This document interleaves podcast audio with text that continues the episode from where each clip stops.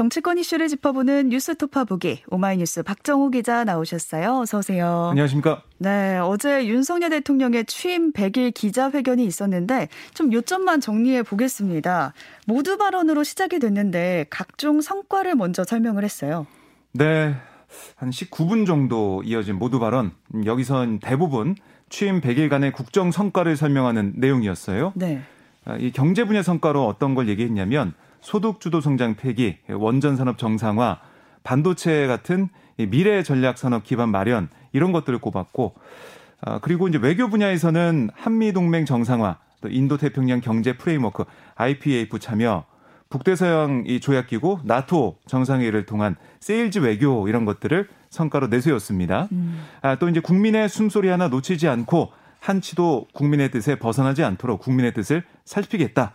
저부터 분골 쇄신하겠다라고 강조했는데요. 네.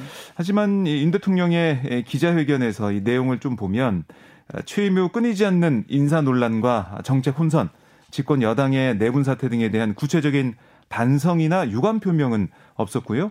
아울러 야당과의 협치에 대한 구상과 국민 통합 어, 이거 어떻게 하겠다 이런 음. 계획도 들을 수 없었습니다. 저는 시간도 좀 아쉬웠는데 50여 분 진행이 됐잖아요. 네. 그 중에 20여 분이 모두 발언이었던 거죠. 그렇습니다. 그래서 질문 네. 시간이 조금 적었던 게 아닌가라는 음. 생각이 드는데 여기서 이런 질문이 나왔어요. 지지율 하락, 뭐 여권 내홍 같은 민감한 질문들을 던졌는데 네. 집답은 좀 피한 것 같아요. 네, 하나씩 살펴보면 네. 지지율 하락의 원인을 어떻게 분석하고 있는지 원인 세 가지만 꼽아달라. 아, 그러니까 구체적 답변을 요구한 첫 질문이 있었는데요. 여기에 대해 윤 대통령은 세 가지로 말씀드리기는 제가 어려울 것 같다라고 답을 했고요. 이어서 이 지지율 그 자체보다도 여론조사에서 나타난 민심을 겸허하게 받드는 게 중요하다. 여러 가지 지적된 문제들에 대해 국민의 관점에서 세밀하게 꼼꼼하게 한번 따져보겠다 이렇게 음. 밝혔습니다. 아, 아울러 이제 전면 쇄신이 아니라 부족한 부분을 보완해가는 방식으로 가겠다는 아, 그런 내용을 분명히 했는데요. 아, 결국 대통령이 대대적으로 인적 쇄신하거나 뭐 국정 기조를 바꾸는 그런 상황이 아니라 본인의 이제 방식대로 가겠다. 이런 뜻으로 해석이 됩니다. 네. 또윤 대통령은 여권 내부 갈등에 대해서도 별다른 입장을 밝히지 않았고요. 최근 이준석 국민의힘 전 대표의 대통령 비판을 언급하며 여당 내에서 집안 싸움이 계속된다면 이 국정 운영에도 부담이 될 텐데 어떻게 보느냐 이런 기자의 질문에 아, 윤 대통령은 대통령으로서 민생 안전과 국민 안전에 매진하다 보니까 다른 정치인들에게서 이제 어떠한 정치적 발언을 하셨는지 제대로 챙길 기회가 없다라고 답을 했습니다. 음, 예. 그리고 윤 대통령은 작년 선거운동 과정부터 지금까지 다른 정치인들의 정치적 발언에 대해 어떠한 논평이나 제 입장을 표시해 본 적이 없다는 점을 생각해 주시기 바란다. 이렇게 말을 했는데요. 아, 그런데 이제 일각에서는 권성동 원내대표에게 보낸 메시지에서 내부 총질 당대표라고 했던 게 음. 공개가 됐잖아요. 네. 네. 그런 상황에서 다른 정치인 발언에 대해 챙길 기회가 없다라고 말한 건 이해하기 어렵다. 이런 지적이 나왔습니다. 네, 이보다 더 민감한 문제들도 있는데 질문이 안 나왔더라고요. 뭐 김건희 여사 관련 의혹이나 네. 비선 논란, 윤 대통령의 말씀하신 그 내부 총질 문자 메시지 이런 질문에 어떤 답을 할까가 가장 저는 궁금했는데 질문이 없었습니다. 네, 우선은 한 두 가지로 좀 볼 수가 있는데 하나는 네. 언급하신 것처럼 이 기자회견 시간이 좀 짧았어요. 생각보다 음, 짧아서 시간 때문에 네. 그러니까 윤 대통령 모두 발언도 길었고요. 한 20분 정도 했으니까 50여 분간 진행된 회견에서 모두 발언 20분 정도 됐고 그다음에 뭐 질의응답 과정이 30분 됐다고 치면은 좀 질문 시간이 충분히 보장되지 않아서 이런 질문이 아, 나오기 어려웠다 이런 얘기가 있고요. 또 강인선 대변인이 질문하겠다고 손을 든 기자들 중에 한 명씩 지목을 해서 네. 아, 질의응답을 했는데 공교롭게도 이 김건희 여사 관련 보도를 한 이 매체 기자가 선택이 안 됐거든요. 음. 그래서 일각에서는 일부러 껄끄러운 질문을 할 것 같은 언론사 기자들은 질문 기회를 못 얻은 게 아니냐. 이런 지적도 나왔는데 이에 대해 강 대변인은 각 구역별로 골고루 지목하는데 집중했다. 의도는 없었다. 이런 입장을 내놨습니다. 네, 윤 대통령의 기자회견에 대한 국민의힘 내부의 반응은 어땠나요? 네, 우선 권성동 원내대표는 기자들과 만나 뭐라고 했냐면 국민을 제대로 섬기겠다는 최고 지도자의 의지 표명으로 정말 환영할 만한 일이다. 아, 낮고 겸손한 자세로 국민의 뜻을 잘 받들고 쫓아가겠다는 자세 표명 굉장히 바람직하다 이렇게 말을 했습니다. 하지만 다른 목소리도 당내에서 나왔는데요.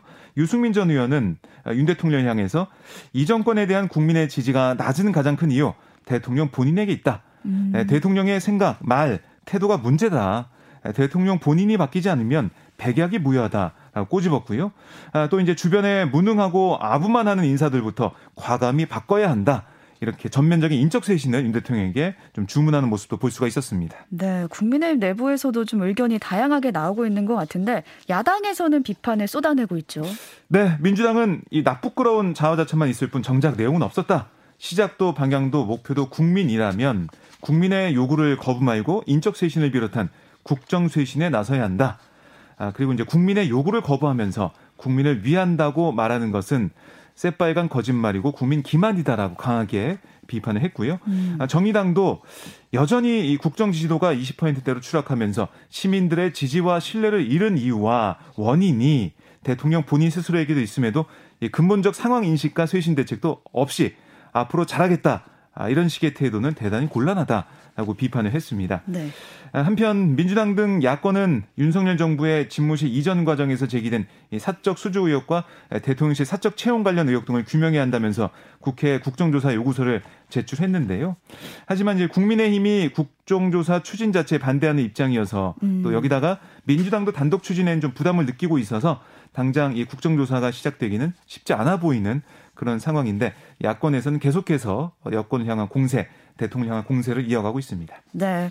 이날 윤 대통령만큼 시선을 끌었던 게 국민의힘 이준석 전 대표였어요. 네. 비대위 전환 절차상 문제를 좀 지적하면서 효력정지 가처분 신청을 냈는데 어제 그 신문이 열렸고 그 자리에 출석을 했습니다. 그렇습니다. 양측이 어떤 주장을 펼쳤습니까? 네. 뭐 크게 두 가지예요. 이게 절차상 하자 문제, 네. 또 이제 보존의 필요 여부, 뭐 여기에 관련해서 한 시간 동안 치열한 법정 공방이 어제 이 재판정에서 벌어졌는데요.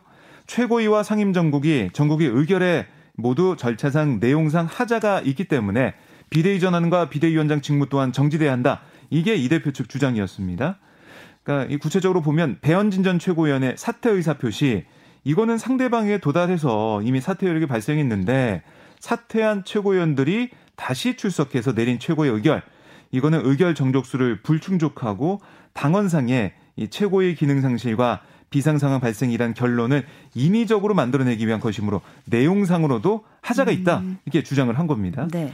하지만 국민의힘은 이 설령 배현진 전 최고위원 등이 이미 사퇴했다고 하더라도 급박한 사정이 있었으므로 대법 판례에 따라서 최고위원 회의 의결에 참여할 수 있다. 이렇게 반박을 했는데요. 이게 뭐 첨예하게 맞선 부분이고요. 음. 법원 측의 얘기를 들어보면 가처분 인용 여부 발표 시점에 대해서는 재판부가 좀 신중히 판단해서 조만간 결정할 예정이다 이렇게 밝혔습니다. 한편 이준석 전 대표가 이제 어제 예, 재판정에 나오면서 기자들이 물어봤어요. 네. 윤석열 대통령 취임 100일 기자회견 이 평가 어떻게 하겠냐 이게 묻자 당원 민주주의에 대해 깊은 고민을 하느라 대통령께서 하신 말씀을 다 챙겨보지 못하는 다소 불경스러운 상황임을 양해해 달라 이렇게 말을 했는데 그러니까 윤 대통령이 기자회견에서 했던 말 그대로 돌려준 셈이죠. 네, 되받아친 거죠. 그렇습니다. 대통령으로서 민생 안전, 국민 안전 매진하다 보니까 다른 정치인들 발언 제대로 생기지 못했다 이렇게 얘기했는데 이준석 전 대표가 이걸 좀 그대로 인용하면서 아, 응수한 것으로 풀이가 됩니다. 네, 어떻게 될까 좀 주목이 되는데 재판부 판단에 지금 집권 여당 지도부의 존폐가 달린 초유의 상황인 거잖아요. 네. 결과를 좀 가정해서 얘기를 해보면 먼저 법원이 인용을 한다면 이전 대표의 손을 들어준다면 어떻게 되는 걸까요? 비대 출범이 무효가 되는 거죠. 예. 어, 그리고 이제 주호영 비대위원장 직무가 정지가 되는 상황이라서 국민의힘에 그야말로 대혼돈 상태에 빠지게 되는데요. 네. 비대위 출범에 따라 대표직에서 자동 해임된 이준석 전 대표도 다시 이제 복권이 되는 겁니다.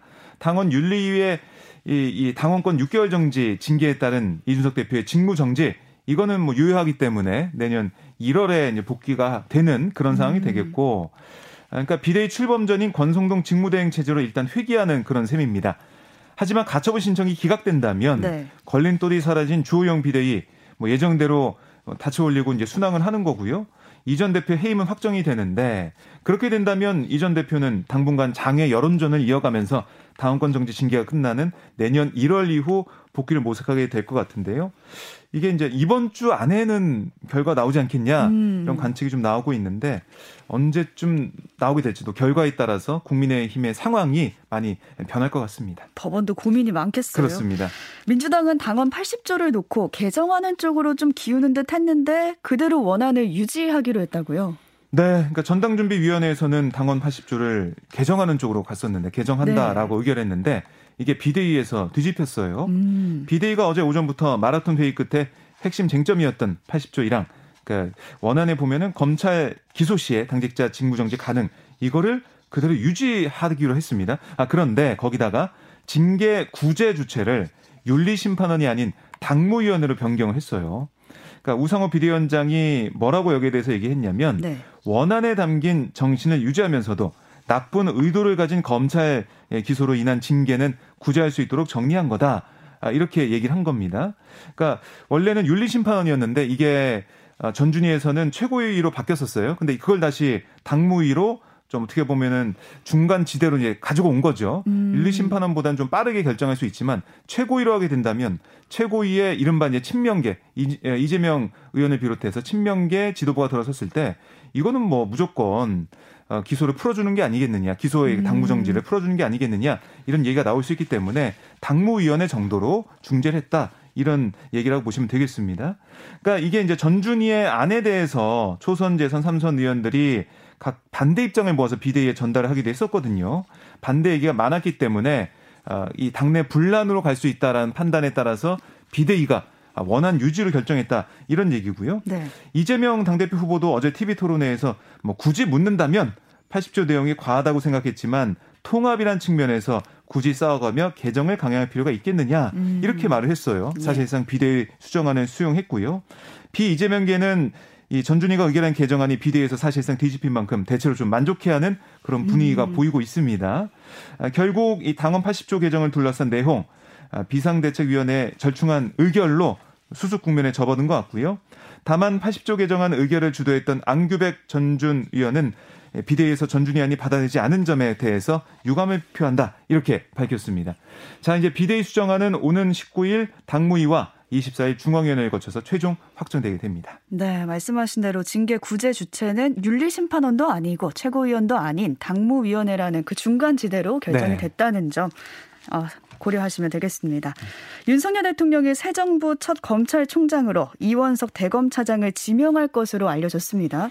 네, 윤석열 대통령이 오늘 이원석 이 차장 검사를 새 정부 초대 검찰총장으로 지명 할 걸로 예상이 되는데요. 네. 총장 추, 후보 추천위가 지난 16일에 4명의 후보를 선정했어요. 그러니까 이원석 차장, 여한석 법무연수원장, 김우곤 서울고검장, 이두봉 대전고검장 이렇게 4명을 선정했고 한동훈 법무부 장관이 이 중에서 아, 이원석 차장을 윤 대통령에게 제청하기로 했습니다. 음. 아, 여권 핵심 관계자는 이 특수통인 이원석 차장 검찰총장은 낙점이 됐는데 총장 인선이 늦어진 만큼 검찰 조직의 신속한 안정을 위해서 대검 차장을 총장으로 올리는 방안이 고려된 것 같다. 아, 음. 이렇게 좀 풀이하기도 했습니다. 네, 이 공석에 들어서는 이원석 차장 어떤 사람인가요? 네, 이 차장은 전남 보성 출신으로 검찰 내 대표적 윤석열 라인, 그러니까 이 특수통으로 분류되고 있는데요. 음. 한동훈 법무장관과 사법연수원 동기예요. 서울중앙지검 특수 1부장을 지냈는데 국정농단 사태 당시 박근혜 전 대통령을 조사했고 윤 대통령이 검찰총장 시절인 그 당시에는 대검 기획조정 부장으로 호흡을 맞췄습니다. 현재 뭐 검찰총장 직무 대리를 맡고 있어서 조직 아, 안정적으로 관리할 수 있고 음. 뭐또 주요 사건 수사를 원활하게 지휘해왔다. 이런 평가를 여권에서 내리고 있는 것 같습니다. 네. 검찰 인사도 한동훈 장관과 긴밀히 상의했다고 하는데 다만 사법연수원 27기로 경쟁자들보다 기수가 낮다는 점에서 파격 인사 아니냐 이런 분석도 나오고 있거든요. 이제는 국회 청문회가 기다리고 있습니다. 인사청문회에서 어떻게 청문 절차를 결치지 봐야 될 것 같고요. 물론 인사청문회 아, 이 보고서 채택이 안 돼도 어, 윤 대통령은 아, 이, 이 차장을 임명을 할 수가 있습니다. 네. 지금까지 오마이뉴스 박정호 기자와 정치권 이슈 살펴봤습니다. 고맙습니다. 고맙습니다.